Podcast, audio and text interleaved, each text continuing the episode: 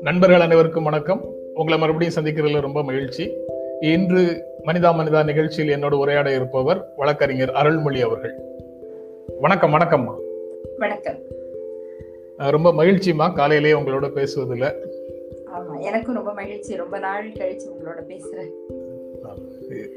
இன்று காலையில நான் பார்த்த சில செய்திகளை உங்களோட பகிர்ந்துக்கிறேன். அது குறித்து உங்கள்ட்ட கருத்தையும் கேட்க விரும்புகிறேன். இதுவரையில இல்லாத வகையில கொரோனா பாதிப்பு கைமீறி சென்று விட்டதா அப்படிங்கிற கேள்வி வருது. இந்தியாவில் கொரோனா தாக்குதல் ஒரே நாளில் ரெண்டு லட்சத்துக்கும் மேற்பட்டோர் பாதிப்பு அப்படிங்கிற செய்தி தமிழ்நாட்டில் கிட்டத்தட்ட எட்டாயிரம் பேர் அப்படின்ற செய்தி இருக்குது. நம்ம பாதுகாப்பை வந்து அவசரப்பட்டு முதலிலேயே குறைத்து விட்டோமா? அப்படிங்கிற கேள்வி வந்து மிகப்பெரிய கேள்வியாக இப்போ வருது. நீங்க எப்படி பார்க்குறீங்க அதை உண்மையிலேயே இது கவலைப்படத்தக்க ஒரு செய்தி. என்னன்னா நமக்கு தெரிந்தவர்கள் நீங்க யார பார்த்தாலும் பாத்தீங்கன்னா அவருக்கு இப்படி ஆயிடுச்சு இவங்களுக்கு இப்படி ஆயிடுச்சு இவங்க வீட்டுல ஒரு பையன் செத்துட்டான் அப்படிங்கிற மாதிரி தொடர்ச்சியாக எல்லாருக்குமே தெரிந்தவர்கள் அறிந்தவர்கள்ல இருந்து பக்கத்து அடுத்த வட்டத்துக்கு அது வந்திருக்கு. அப்புறம் நாம் நாம எப்படி இருக்கணும் அப்படிங்கிற ஒரு எச்சரிக்கையும் வந்து ஒவ்வொருத்தருக்கும் வந்துட்டு இருக்கு. ஆனா ஒரு அரசாங்கத்தை பொறுத்த வரைக்கும் அவங்க சென்ற ஆண்டு அதாவது திடீர்னு ஒரு கட்டுப்பாடு அதெல்லாம் விதிச்சாங்க. ஆனா இந்திய அரசை பொறுத்த வரைக்கும் சென்ற ஆண்டு ஜனவரி பிப்ரவரியிலேயே மேற்கு நாடுகள்லாம் அவ்வளவு எச்சரிக்கை கொடுத்த போதும் அதை புறக்கணிச்சிட்டாங்க. எப்ப தடுத்திருக்கணுமோ அப்ப வந்து அவங்க வெளிநாட்டு விமானங்கள் வரக்கூடாது. அந்த மாதிரி வர்றவங்களை சோதிக்கணும். அப்படி எந்த சோதனைகளும் செய்யல. அதுக்கு காரணம் வந்து அவங்க அமெரிக்க அதிபர் ட்ரம்ப்பை வரவழைத்து நம்முடைய பிரதமரும் கலந்துகிட்டு நடத்தின அவ்வளவு பெரிய ஒரு நிகழ்ச்சி. அதை வந்து அதை முடிச்சிடணும். அது இது ஒண்ணுதான் இவங்களுடைய நோக்கமாக இருந்திருக்கு. அதே காலகட்டத்துல அந்த ஒரு சின்ன நிகழ்ச்சி அந்த தப்லிகி ஜமாத். இதோட ஒப்பிடும்போது அது எப்பவும் நடக்கிற ஒரு நிகழ்ச்சி. அதையும் அனுமதிச்சுட்டு அதுக்கு பிறகு வந்து அவங்களாலதான் வந்தது அவங்களாலதான் வந்தது. இந்த பிரச்சாரத்தை இந்தியா முழுக்க செய்வதற்கு இந்திய அரசு காட்டிய அந்த அக்கறையை முழுமையாக மக்களுக்கு விழிப்புணர்வு ஏற்படுத்தவும் அதுக்கு தடுப்புகளை உருவாக்கவும் செஞ்சாங்களா அப்படிங்கிறது முக்கியமான கேள்வி. ரெண்டாவது எப்படி போன ஜனவரியில இருந்து இப்படி தொடங்குச்சோ அதே மாதிரி ரெண்டாயிரத்தி இருபத்தி ஒன்று ஜனவரியிலும் இரண்டாவது அலை பற்றிய செய்திகள் வேகமாக வர ஆரம்பிச்சிருச்சு. ஆனா அதை பற்றியும் எந்த ஒரு கவலையும் இல்லாம வெறும் போன்ல ஒரு மொழிக்கு மூணு மொழியில அதுவும் போட்டு அவங்க நம்ம போன் பண்ணவங்க வந்து கிளம்பியே வந்துருவாங்க. அந்த நேரம் வரைக்கும் இந்த கொரோனாவுக்கு நீங்க ஹிந்தியில ஒரு தடவை கவசம் போடுறீங்க இங்கிலீஷ்ல ஒரு தடவை கவசம் போடுறீங்க அதுக்கப்புறம் அவங்க உங்க தாய்மொழியில போடுறீங்க. இந்த மாதிரியாக மக்கள் நேரத்தை வீணடிக்கிறதை தவிர வேற எந்த ஏற்பாடும் அவங்க பண்ணல. தடுப்பூசி பற்றி இவ்வளவு சந்தேகம். அதை மக்களுக்கு தெளிவுபடுத்தல ரெண்டாவது தனி மனித இடைவெளியை பின்பற்றுவதற்கு எங்க இடம் வச்சாங்க? எவ்வளவு நிகழ்ச்சிகள் எவ்வளவு தேர்தல் கூட்டங்கள் இதெல்லாம் எப்படி வந்து அனுமதிச்சாங்க? அப்போ இன்னைக்கு வந்து கும்பமேளா. கும்பமேளாவில் கூடி இருக்கிற கூட்டம் வந்து அவ்வளவு பேரும் இறங்கி அந்த தண்ணியில வந்து குளிச்சிருக்கிறாங்க. இது நம்ம எங்க போய் சொல்ல முடியும்? அப்ப ஒரு அரசு இன்னும் சொன்னா உச்சக்கட்ட லாக்டவுன்ல இருக்கும் போதுதான் பிரதமர் போய் கலந்துகிட்ட அந்த ராமர் கோயில் அடிக்கல் நாட்டு விழா நடந்தது அதுல இவங்க காட்டுற பிரதமர் போகிற வழி அந்த ஏற்பாடுகள்லாம் வந்து தனி மனித இடைவெளியோட இருக்கும். ஆனா அதற்கு வெளியில கூடி இருக்கிற கூட்டம் அந்த கூட்டத்தை அவங்க நமக்கு காட்ட போறது இல்லை அந்த கூட்டம் இடைவெளியுடைய இருக்கும். அப்போ ஒரு உச்சகட்ட பாதுகாப்புல இருக்க வேண்டிய கட்டத்துல ஒரு பிரதமர் வந்து இப்படி கோயில் விழா நடத்துறேன் அதுக்கு அடிக்கல் நாட்டுறேங்கிறதும் கும்பமேளா நடத்துறதும் தேர்தல்கள் நடத்துறவங்க இதை வந்து ஒரு நல்ல அவகாசம் கொடுத்து நிதானமாக தேர்தல் பிரச்சாரம் செய்ய இவ்வளவு இவ்வளவு பேர் தான் போகணும் அப்படின்னு சொல்லாம இருபத்தி ஒரு நாள் இடைவெளியில தேர்தலை அறிவிச்சு எல்லாரும் போய் கூட்டத்தோட கூட்டமா கலந்த பிறகு இந்த சர்ச் பத்தி இவ்வளவு எண்ணிக்கையில் அதிகமாயிருக்குன்னு அறிவிச்சுட்டே இருக்காங்க அப்படின்னா இப்ப வந்து மக்கள் அரசாங்கத்தை குற்றம் சொல்றது அரசாங்கம் மக்களை குற்றம் சொல்றது இப்படி ஒரு போலியான சலிப்பை உண்டாக்குறாங்க. ஆனா முற்று முழுக்க இந்த எச்சரிக்கை இல்லாமல் போனது அரசாங்கத்தினுடைய அலட்சியம் அப்படின்னு தான் நான் பாக்குறேன் தேர்தல் கேரளா தமிழ்நாடு இரண்டு இடங்கள்ல இப்போ இருக்கு. அதாவது இப்போ அதிகமாக இருக்கக்கூடிய மாநிலங்கள்ல இந்த ரெண்டுல தேர்தல் இருக்கு. மகாராஷ்டிரா உத்தரப்பிரதேசம் டெல்லி கர்நாடகால எல்லாம் தேர்தல் இல்லை. ஆனா அங்கேயும் கடுமையான எண்ணிக்கை இருக்கு. அதற்கு நீங்க முதல்ல சொன்ன காரணிகள் காரணமாக இருக்கக்கூடும். ஆனா டாக்டர் கிருஷ்ணசாமி கொரோனாவை கருத்தில் கொள்ளவில்லை தேர்தல் ஆணையம் அப்படின்னு ஒரு குற்றச்சாட்டை முன்வைக்கிறாரு. தேர்தல் ஆணையம் கொரோனாவை கருத்தில் கொண்டு அறிவிப்புகளை வெளியிட்டிருக்க வேண்டும் அப்படின்னு அவர் சொல்றாரு. அதை எப்படி பார்க்குறீங்க? அதாவது ஒரு மருத்துவராக இந்த கேள்வி அவர் வந்து தேர்தல் அறிவிப்பு வந்த உடனே கேட்டிருந்திருக்கணும் நிறைய மருத்துவர்கள் இருக்காங்க. தமிழ்நாட்டு அரசியல்ல அவங்கெல்லாம் முதல்லயே இந்த அறிவிப்பை விட்டு இது வந்து தவறு அப்படின்னு சொல்லி இருக்கலாம் அல்லது என்ன மாதிரியான நிபந்தனைகளை வந்து உருவாக்கணும் அப்படிங்கிறத ஒரு வழிகாட்டு நெறிமுறைகளை வந்து உருவாக்கி இருக்க சொல்ல முடியும். அல்லது நீதிமன்றத்துல ஒரு வழக்கு தொடுத்தோம். இப்ப நமக்கே இந்த மாதம் இறுதி வரைக்கும் நம்ம வாக்குகள் எண்ணப்படுவதில்லை அப்படிங்கும் போது அந்த இது ஓட்டிங் மெஷின் என்ன ஆகும்? அந்த பெட்டிகள் இருக்கிற பாதுகாப்பு என்ன ஆகும்? என்ன நடக்க போகுது? அப்படிங்கிற அச்சத்தை உண்டாக்குறதுக்கு பதிலாக அவங்க தொடர்ச்சியா அதை வந்து கூட்டங்கள் இல்லாம நடத்தி ஏப்ரல் மாத இறுதியில கூட தேர்தலை நடத்தி இருக்கலாம். இப்படி அவசரமாக நடத்தி விட்டுருக்க வேண்டாம். இந்த கேள்வி வந்து சராசரி மனிதர்களாகிய நமக்கே தோணும் போது மருத்துவர்கள் வந்து முன்கூட்டி இதை சிந்திக்கவில்லையா? ஏன்னா அவங்களுக்கு இந்த அறிவிப்புகள் இருக்கும் தானே? அதனால இப்ப இந்த கருத்தை சொல்லுவதனால என்ன பயன் அப்படிங்கிறது எனக்கு தெரியல. நம்ம பொது முடக்க தளர்வுகள் வந்து சாதாரண மக்களுக்கு தான் கொரோனாவிலிருந்து எல்லாம் முடிஞ்சு போச்சு கொரோனா முடிஞ்சு போச்சுங்கிற உணர்வை கொடுத்து தவறாக வழிநடத்தி இருக்கோம் அப்படின்னு பார்த்தா அரசுல மேல் மட்டத்துல இருக்கக்கூடியவர்கள் பொறுப்பில் இருக்கக்கூடியவர்கள் எல்லாருக்குமே கிட்டத்தட்ட அதே மாதிரியான உணர்வுகள்ல தவறாக வழிநடத்தப்பட்டிருக்கிறார்கள் அப்படின்றதுதான் தோன்றுகிறது. எந்த விதமான உண்மையிலேயே ஆமா இல்ல நம்முடைய மக்களின் மனநிலையே எப்படின்னா சுனாமி வந்தது எல்லாருக்கும் நினைவு இருக்கும் அப்படி வந்து இழுத்துக்கிட்டு போயிடுச்சு. அடுத்த நாள் காலையில பார்த்தாக்க அதே கடற்கரை சாலையில அவ்வளோ கூட்டம். எதுக்குன்னா இங்கதான் சுனாமி வந்துச்சுன்னு பாக்குறதுக்கு எப்படி வந்தது? என்ன பாதிப்பு? அப்போ மீண்டும் ஒரு பாதிப்பு வந்தா நம்ம என்ன ஆகும்?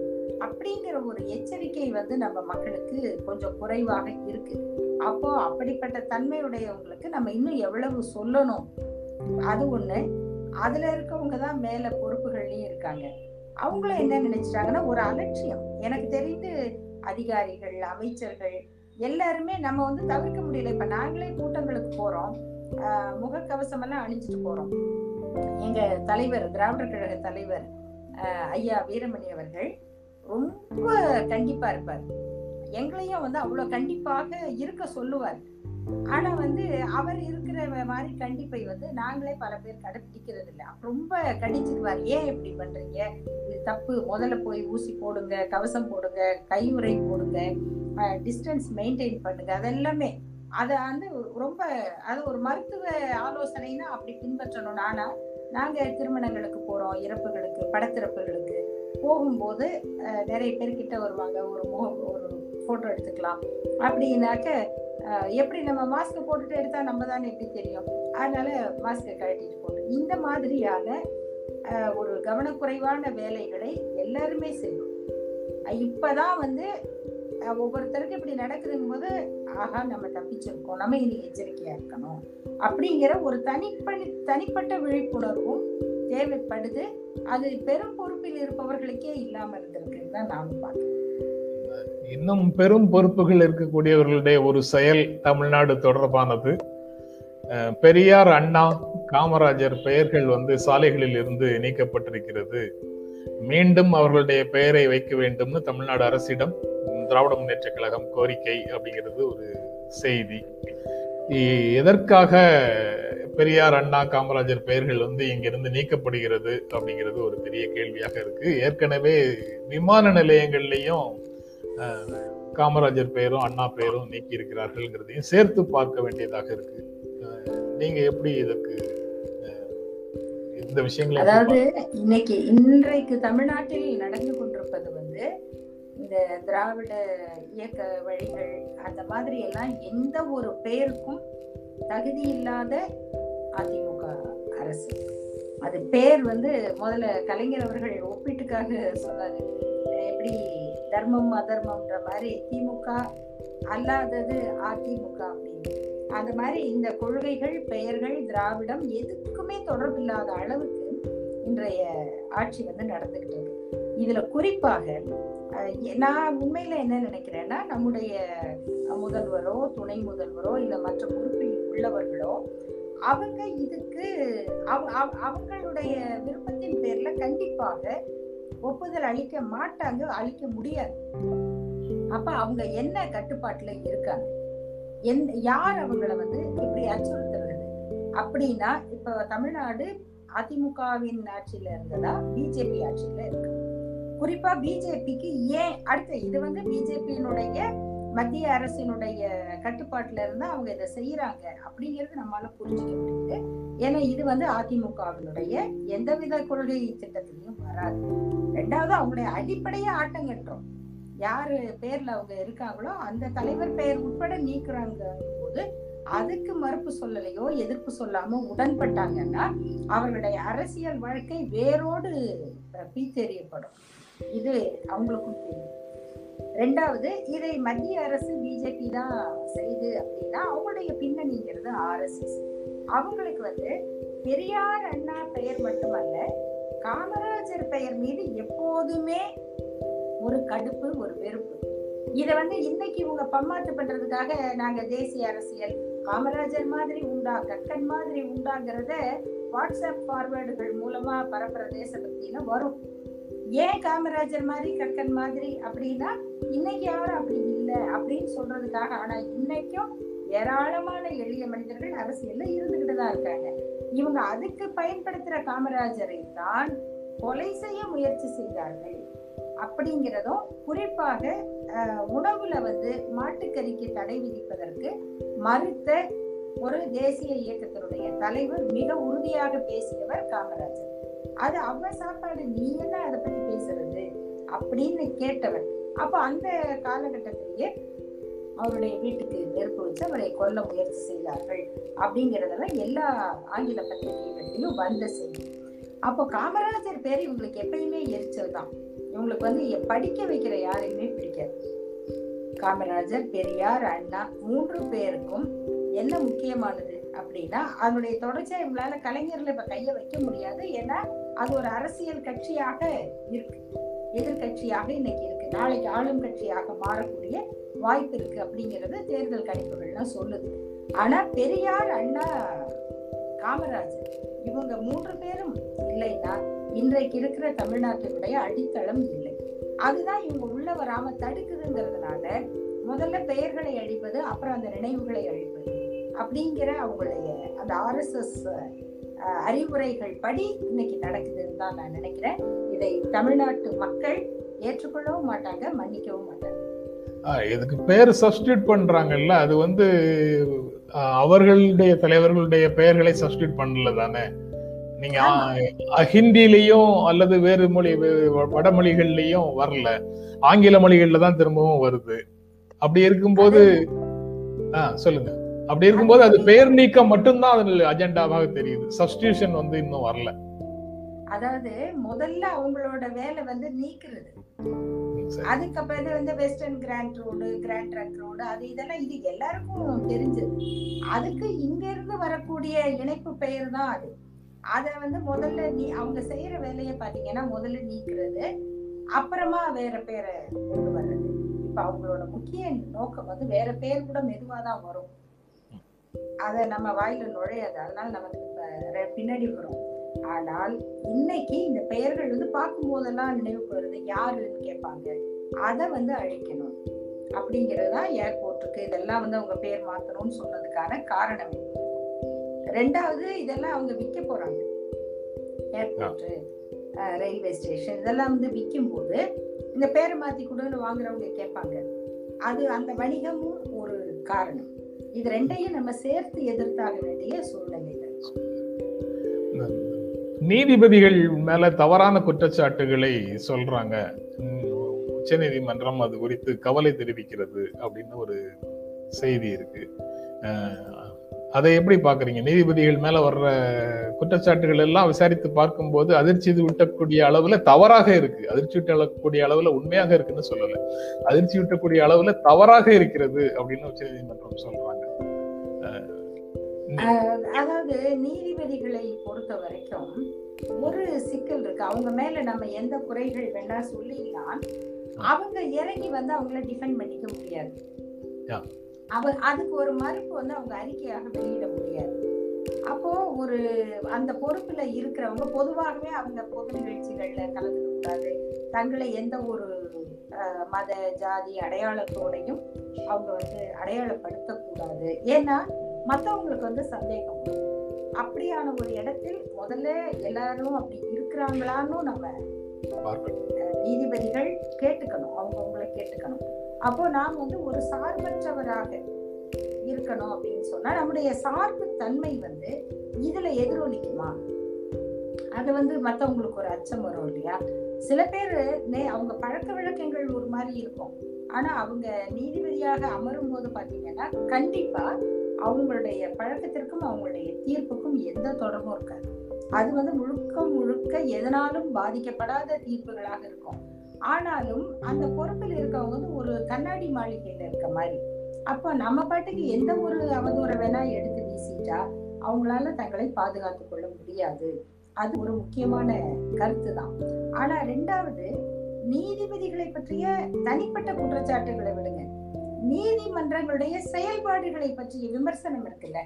அதையே நீதிமன்றம் ஏத்துக்கிறது இல்லையே. விமர்சனங்களையே அவங்களால இன்னைக்கு வந்து ஏத்துக்க முடியல. சில நீதிபதிகள் தான் அதை வந்து ஆக்கப்பூர்வமாக எடுத்துக்கிறாங்க. பல பேர் வந்து அஃபெண்ட் ஆகுறாங்க. கோர்ட்டை பத்தி சொன்னாலே அது எப்படி ஏன் இந்த மாதிரி கருத்து வருது அப்படின்னு கோபப்படுறாங்க. இப்போ இந்த வழக்கே பாத்தீங்கன்னா ஓய்வு பெற்ற நீதிபதிகளை தற்காலிக நீதிபதிகளாக நியமிக்க வேண்டும் அப்படின்னு ஒரு வழக்கு. இப்போ இந்த வழக்கெல்லாம் யார் போடுறாங்க? இந்த வழக்குகளை மட்டும் நீதிமன்றம் எப்படி இப்படி ஒரு முக்கியத்துவம் கொடுத்து விசாரிக்குது?